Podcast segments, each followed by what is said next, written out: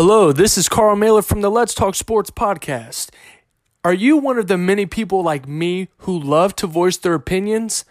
Then, well, the Anchor app is for you. Me, myself, I love using the Anchor app because I love voicing my opinion about everything sports.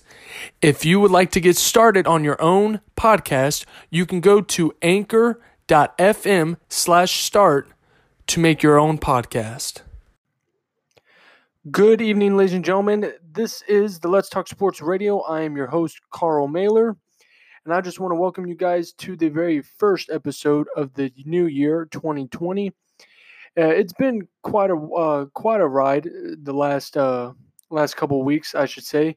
Uh, for anybody that did not see my my Instagram post that I had posted earlier today, I am uh, officially. Uh, I, and I've told some people about this. I've talked it over with my family. Uh, I'm officially going to be going into the United States Air Force. It's nothing that is set in stone right now, but it is something that I am going to uh, be working on towards. I, I got to build up uh, back my cardio. I got to build up. Uh, I got to build up a little bit more muscle. So it is definitely something that I am going to. Uh, be getting myself into. Uh, I'm hoping uh, to hopefully be getting all sent off to basic in San Antonio. I hope to be doing that between uh, the months of June and August. If not, then hopefully sometime in the fall. But it will be sometime this year in twenty twenty that I will be officially going into the United States Air Force. Uh, just a little bit about that. It's it's really nothing. Uh, and, and I try to tell people this all the time when I when I do talk to them about it. I try not to make it about the the money. Um, it's to really better myself as a person. I'm going to be turning twenty-four years old uh, this May. It's to really better myself as a person. It's to just g- do a new adventure in life. Uh, I've been I've had uh, quite a few uh, jobs since I started working at the age of fourteen. So I can say that I, I can't say that I've, I've experienced it all. I can't say that, but I can say that it is definitely something that, uh, definitely something I, I'm I'm looking forward to. Uh, I'm kind of nervous about it. I'm not gonna lie. I can't lie to you guys. I'm kind of nervous about it, but I know God has a plan for me, and I know everything will work out for a reason. So I want to talk to you guys. Like I said, it's the brand new ep- first episode of twenty twenty. It's been quite uh, quite a ride uh, in the world of sports, to say the least. Uh, L S U and Clemson will be battling this Monday night, January thirteenth, for the national championship. Clemson will be defending their national championship. L S U's quarterback, Joe Burrow, who is a highly sought uh, first round Uh, number one pick for this year's uh, upcoming N F L draft. Uh, that that that's going to be a good game. A good game. Uh, if I had to choose a winner of who I would think is the who I think can win it all this year, I I, I just have to go with L S U. You know, I, I have nothing against L S U. I think they are a tremendous team. They have a lot of talent.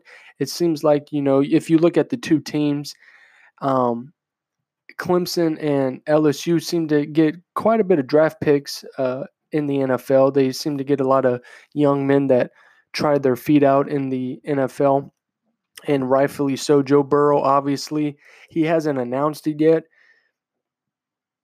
but it is likely that Joe Burrow will probably leave after just one year at L S U and try his feet in the N F L. I think I think that's a good – Good thing for him to do. Uh, it's going to be a fun game on Monday night. I'm looking forward to hopefully I'll be able to watch it. But it should hopefully be a good, good game on Monday night. L S U taking on Clemson down in New Orleans. Check that game out Monday night, January thirteenth. Uh, just to give you guys a little bit of an update on the N F L playoffs. And like I said, it's the very first uh, episode of the brand new year. The Tennessee Titans defeated the New England Patriots last Saturday, twenty to thirteen, and what could have been, and I'm not predicting this. I'm just saying this is a possibility. And what could have been Tom Brady's last game as a New England Patriot player, I highly doubt that it might be. It, it, there's a chance, and there was uh, uh, there was an article that came out many months ago. I, in fact, I think it was still during the regular season, excuse me, that Tom Brady, there's a chance, you know, with the L A Chargers and the Los Angeles Rams getting that new uh, stadium in L A, the new football stadium that's supposed to be opening up next football season in September, uh, th- there was a chance that they were saying that Tom Brady could possibly play in the Los for Lo- the Los Angeles Chargers. Now, we all know that Phillip Rivers is not getting any younger. He actually had quite he actually had himself quite a down year this year. Uh, if you look at his statistics. So it, it begs the question, what to do with Tom Brady? Tom Brady is forty-three years old. He's won six Super Bowls. He's by far the greatest quarterback of all time. Uh, Bill Belichick is by far the greatest coach of all time. Them two together have left their legacy.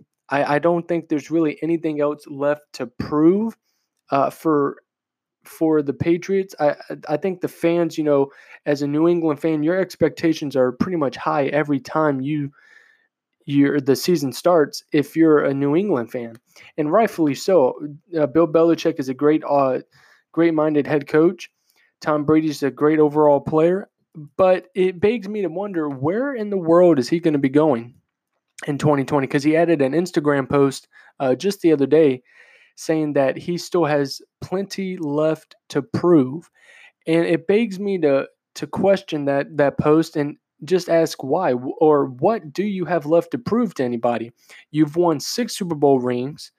You, uh, you're setting these N F L records. You've made the N F L's all-time one hundred team when that came out on the N F L Network. I, if, I, if I'm a fan, and obviously I am a fan of the game, I'm just looking at this and saying that, Tom, you have nothing else left to prove to anybody. You might have something else to prove to yourself, just because of the simple fact that uh, I think this this past season, this past regular season, I should say, statistically for New England, Tom Brady did not have really any receivers besides Julian Edelman, who stated that he was battling, excuse me, with Uh, quite a bit of injuries throughout the season. And you had Antonio Brown for that one game, and then the stuff when Antonio Brown happened. Uh, Tom Brady just did not have any big-name receivers besides Julian Edelman. So it, it's going to be interesting to see what happens with Tom Brady.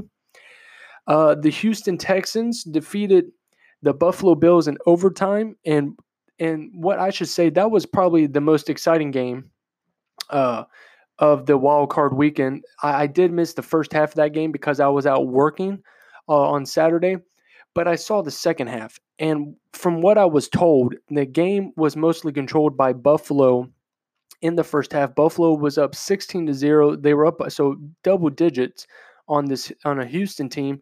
And for me, and I didn't see this play, but I was told that the basically the turning point in the game was when J J Watt got a sack on Josh Allen, and the crowd just went crazy. And then Buffalo just I, and I can say that, and I did see it in the game, Josh Allen just he completely lost his composure. I don't know what uh, what he was doing at times, and uh, going uh, towards the end of the game, going into overtime, it's like he just lost his composure. He was starting to play like a like he was a rookie all over again. Uh, and if anyone didn't see.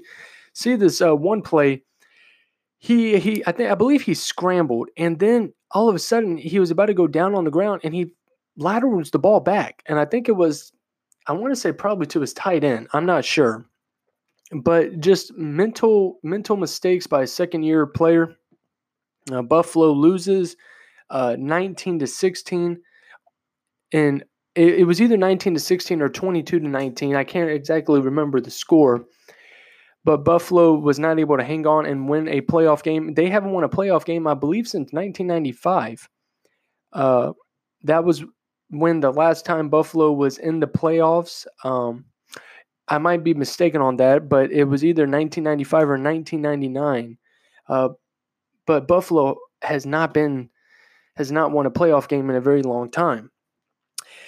And the moment for this game, the next game I'm going to talk about here, the Minnesota Vikings defeating the New Orleans Saints in New Orleans twenty-six to twenty in a Kirk Cousins, yes, I am saying that, Kirk Cousins uh, first playoff victory uh, for himself. He was not able to accomplish that when he was in Washington. So I'm going to formally congratulate Kirk Cousins on his first playoff victory with his brand new team. That contract, you got to live up to that hype. Um, you you beat the New Orleans Saints. This is three, now three years in a row the New Orleans Saints have lost on a on the last possession. New Orleans has lost. Excuse me. We all remember what happened in last year's N F C Championship game down in New Orleans with the Los Angeles Rams. I do think that was a obviously that was a pass interference call. And then the game that happened on Saturday with Kyle Rudolph, I don't know who he pushed off on for the New Orleans Saints, but to me and the league office, this is something the league office has really got to sit down and talk about with Roger Goodell, the Players Association. They really got to sit down and talk about what is a pass interference and what isn't. Because I, I didn't see that game either, but I saw, excuse me, I saw the replay, and it looked like he, Kyle Rudolph pushed off. Just with extension of his one hand, his I believe it was his left hand, he pushed off on the defender, and you can see the fans in the replay. They were, you know, waving their arms for a flag, but a flag didn't come down. And New Orleans is knocked out of the playoffs as a thirteen and three wild card team. How crazy is that? I if you were to tell me that a playoff team was to get knocked out as a three, thirteen and three wild card team, I would have told you that you were crazy. It's uh, something I didn't expect. I, I predicted the, the Saints to to win that game. Uh, it, it I honestly I was hoping that New Orleans was hopefully trying to hopefully trying to win the Super Bowl. Uh, I was hoping that they could win the Super Bowl. Uh, it would be nice to see Drew Brees get his second Super Bowl ring in his uh, Hall of Fame career. But congratulations again, I'm going to formally say this, congratulations to Kirk Cousins and the Minnesota Vikings for winning a playoff game. But more importantly, congratulations to Kirk Cousins for winning his first playoff game, something he was not able to do in Washington. And on to the final game on Sunday. I want to congratulate the Seattle Seahawks for defeating the Philadelphia Eagles seventeen to nine. And down in Philadelphia, a game in which longtime veteran quarterback Josh McCown had to come into the game because on the second, I, I believe it was the second series, it was either the second play or the second series, Jadeveon Clowney landed a hit on Philadelphia's franchise quarterback Carson Wentz that knocked him out of the game for the remainder of the game with a head injury, which it, I believe it was most likely a concussion. Uh, and Philly fans were upset about it. Jadeveon Clowney went on to say that Philadelphia, the Philadelphia crowd is the worst uh, worst group of fans in the league. And I and I will attest to Jadeveon Clowney on that aspect. Uh, when me and my dad, we went to a we went to a Philadelphia Phillies baseball game. Uh, for people that don't know, if you follow me on my uh, Twitter, my Twitter, uh, my Twitter pages. Uh, both my official Twitter page and my uh, my radio Twitter page, you see that I re- uh, I often try to uh, retweet a lot of Atlanta Braves uh, uh, stuff. I am an Atlanta Braves fan. So anyways, me and my dad, we I believe this was back in two thousand twelve. We went down to Philadelphia for a Phillies Braves baseball game. Uh, I believe it was, I want to say we went to two games that That uh, during that weekend, uh, Atlanta had won the first game. Uh, very, I was very happy about it. I was still young at the time, so obviously I was I was a little bit more into it than I am now. Uh, I still get into the games uh, when I do see Atlanta on T V, but uh, being in person is a much cooler experience. So if anyone has yet to check out a live game, whether it be for the N B A, the N F L, uh, soccer, uh, M L B, uh, you should really go check it out. So anyways, this was the uh, the after the second game we went to on the afternoon. Atlanta got their butts torn up by the Philadelphia Phillies. I believe the final score was fourteen to one or fourteen to three. It was something like that. And on our way back to the hotel, because where we stayed at, and if anyone uh, does uh, watch the if anyone does watch baseball on T V and you happen to see a Phillies game on T V or you see the highlights, if you happen to look on the T V screen, uh, you can see there's a Holiday Inn hotel that is directly, I believe it's directly behind the uh, Philadelphia Phillies uh, ballpark. So we stayed at that hotel. So we were within walking distance because Lincoln Financial Field is right next door to to the baseball uh, park. And then the Wells Fargo Arena, where the Philadelphia seventy-sixers play and the Philadelphia uh, Flyers play, is like right next door. So if you're a Philadelphia fan, your sports, uh, your sporting teams are all right, right next to each other. So anyways, we were, we, we were walking back to the, uh, to the hotel room, and it was still, you know, or it was fairly, uh, uh, little, it wasn't too late in the afternoon, and I was just minding my own business. Me and my dad were, were having a conversation about the game. We were, uh, Uh, about how the game went. We were talking about the, the season in general.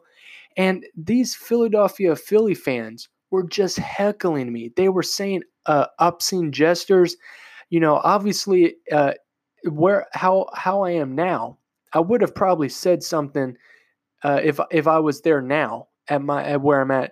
But I was so young, I just I didn't know what to say. My dad just said, "Son, keep your head down. Don't say anything." They were heckling me. I, you know, I was just trying to have a conversation with my dad. Uh, and I will attest to that for you, Jadeveon Clowney.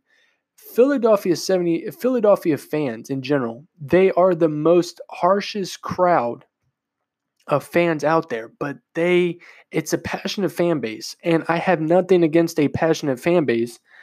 I just had, it was just funny because when I look back on it every time, I'm like, I, I just can't win.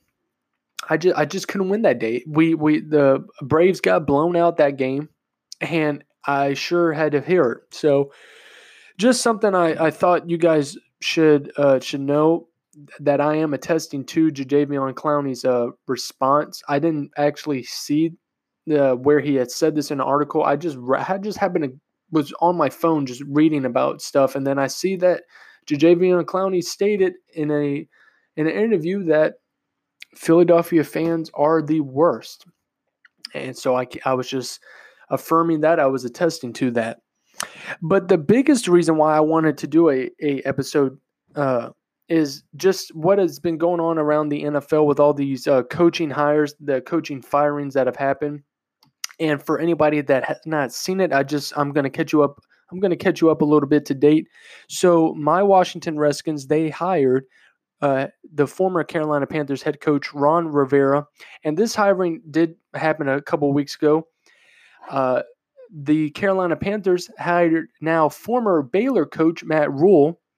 And I believe, I want to say this was uh, for a first-time head coach. He is getting a seven-year deal, six- or seven-year deal worth sixty million dollars with up to seventy million dollars in incentives.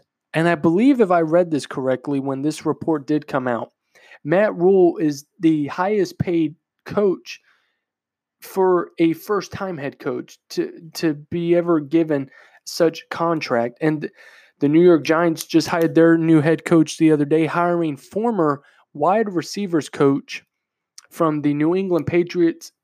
Now he goes by head coach Joe Judge. I can't tell you really much about Joe Judge. I have no idea who he is. I know he was a former assistant, uh, I believe, at Alabama. I believe he worked under Nick Saban for a couple years. He was a special assistant. Uh, he worked for the special teams as well on the New England Patriots staff, and he's recently was working as a wide receivers coach under Bill Belichick on the New England staff. But the biggest reason why I wanted to talk about this was that the whole uh, Rooney Rule. And if anyone doesn't know what the Rooney Rule is, it is the National Football League's policy that requires league teams to interview ethnic minority candidates for head coaching and senior football operation jobs.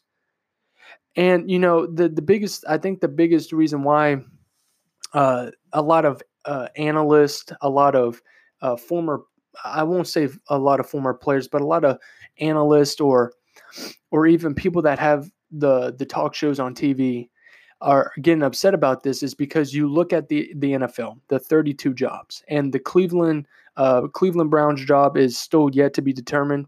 I think a lot of people are expecting uh, offensive coordinator Josh McDaniels to get that job, and I'm actually kind of expecting Josh McDaniels to get that job. But you look at the thirty-two teams, only four Only four coaches in the league are of not of white Caucasian descent. You look at Mike Tomlin of the Pittsburgh Steelers, African American. Anthony Lynn of the Los Angeles Chargers, African American. Brian Flores of the Miami Dolphins, African American. And I know this uh, this has nothing to do with the African American race, but I, I'm going to include Ron Rivera of the Washington Redskins. He is of Hispanic descent. And, and, and it really it does leave a, a sort of an issue uh, for, for the N F L to, to really look at, because you implement this rule, this, Ron, this uh, Ron, Rooney Rule, you implement this rule, I want to say back in two thousand two, two thousand three. I don't remember when this rule exactly came out, but I, I just been reading about it. I've been watching the the the uh, morning uh, talk shows, the morning sports talk shows, and it and it really does beg a question: why aren't more African Americans getting these opportunities to really be in charge of a football team, as far as a head coaching spot, and saying what goes on for this team? What say? Can they bring to change a culture of a football team? Um, I know there was a lot of talks about the offensive coordinator for the Kansas City Chiefs, Eric Bieniemy. I know there was a lot of talks about him uh, getting interview positions, but it, it is it is really a cause for concern if you look at it. And the N F L only has really four uh, coaches that are not of the white Caucasian descent. Um, I don't know if it, it is ever going to change, if um, if more African Americans are going to get their chances. I know there are a lot of coaches of African American descent that are getting lined up for or getting a request by the teams or team. I believe the Cleveland Browns are now the only team to uh, that need a head coach. Uh, it, it is just an issue that that, you know, really I didn't even sit down and actually look at it and just see, man, you know, everybody deserves a chance in life to to be a, to be a powerful person. And you, you just look at it.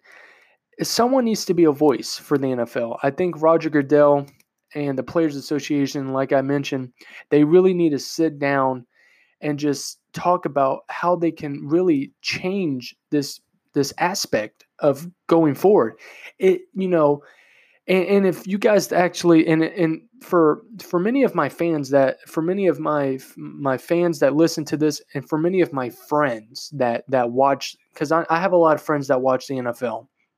If you guys actually look back and sit back and look, majority about I'm, I want to say probably close to eighty percent, if not over eighty percent, if not even more than that, is.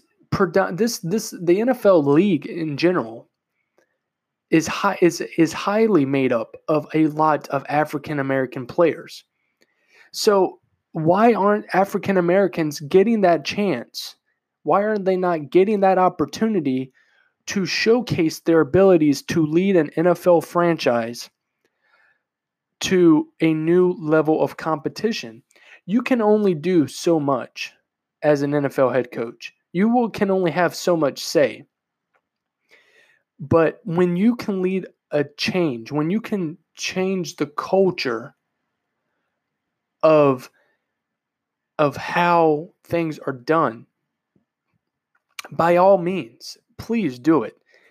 And like I mentioned just a couple minutes ago, it's really something that I had to sit back, listen, sit back and read, because this is a problem. This is an issue going on in the N F L. If you look at, and I'm going to use the N B A uh, as an example. If you look at the N B A, there are predominantly, the N B A is made up of also African-American players, but there is a lot of mixture because the N B A is made up of a lot of different uh, different con- different people from different countries that are that play in the N B A. But at one point in time, you can say that the N B A was made up of a lot of African-American co- uh, uh, uh, African-American players. If you look at the coaching in the N B A, predominantly it is a white Caucasian Uh, ethnicity of, of coaching. There are a few African Americans that are coaching in the N B A, but it, it, it's just something that is mind blowing. You know, it, it, this ain't something I, I'm really, I I really, you know, I talk about to a lot of people. It's not even something I talk about uh, to my close friends, but just seeing it, reading about it, uh, watching it on T V about uh, other. Other people talk about it, is something that needs to get changed. Something that hopefully in time uh, can get changed, because you implement this rule, but yet no no African American coach or assistant, uh, whether it's an assistant coach and a coordinator, uh, whatever, you don't see them getting their chances. Yes, I understand that maybe you have to have a high built resume or a high built Uh, credentials, but they're not getting their chance, and it is sickening to watch. It, it's just, it's something that it, it is something that needs to get changed, and it needs to get changed real soon, uh, because it's it's something that's just going to get kept getting talked about and talked about uh, down the road, down the line. It, it's not going to stop. So if I'm the N F L, if I'm Roger Goodell, if I'm the N F L Players Association, look at giving African Americans more opportunity, more opportunities to succeed in the N F L. Let African Americans get their opportunities to become a head coach of an N F L franchise. Let the African American race get a chance to showcase what they can do to change an N F L team, what they can do to change the culture of an N F L team. That's all I'm saying. For you to have four coaches in the N F L out of thirty-two, one still yet to be fulfilled.